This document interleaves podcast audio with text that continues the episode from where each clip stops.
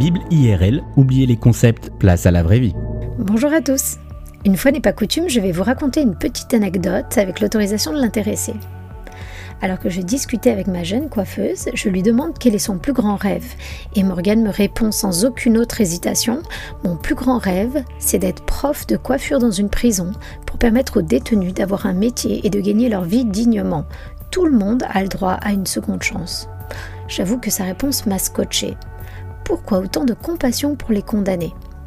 Selon une étude sociologique de 2020 sur la délinquance juvénile à Marseille, le profil du jeune délinquant type est un garçon habitant des quartiers nord, un quartier connu pour sa violence et ses trafics de drogue.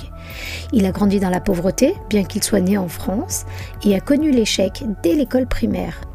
Ce jeune délinquant était un enfant négligé, qui a pris des coups, parfois par ceux même qui devaient le protéger, qui a grandi dans la peur, en mode survie dès la petite enfance, sans jamais avoir connu l'autorité bienfaisante ni la protection d'un père.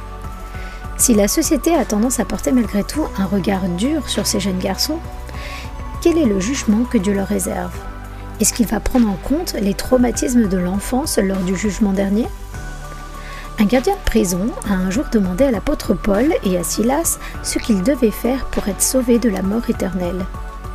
Et leur réponse tient en une phrase. « Crois au Seigneur Jésus et tu seras sauvé, toi et ta famille. » Croire en Jésus serait-il donc suffisant ? La Bible nous dit que Dieu est justice.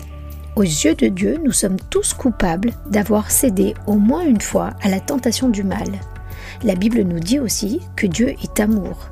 Il doit faire justice, mais il ne veut pas nous perdre. Alors Dieu nous fait une offre qui réconcilie amour et justice. Voyez un peu.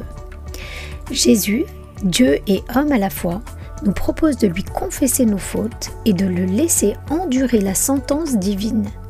Sur la croix, il a choisi de payer de sa vie pour toutes nos mauvaises actions, passées, présentes et futures. Deuxièmement, il nous propose de renouer une vraie relation avec le Père éternel et d'accepter cette autorité bienfaisante et protectrice dont nous avons besoin. Troisièmement, Dieu nous offre son esprit divin pour venir changer notre nature et nous donner la vie éternelle.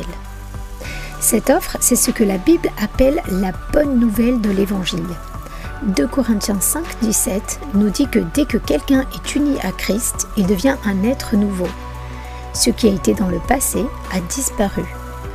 Dieu nous fait une offre qui ne dépend ni de nos bonnes actions, ni de notre casier judiciaire. Et il suffit d'une prière, dite avec sincérité, pour obtenir le pardon de nos actions passées, présentes ou futures, pour accepter l'autorité bienfaisante de Dieu dans notre vie, et pour recevoir en nous son esprit divin. Alors, allez-vous comme ce gardien de prison accepter cette bonne nouvelle ? Ou bien, comme Paul et Silas, allez-vous la partager ?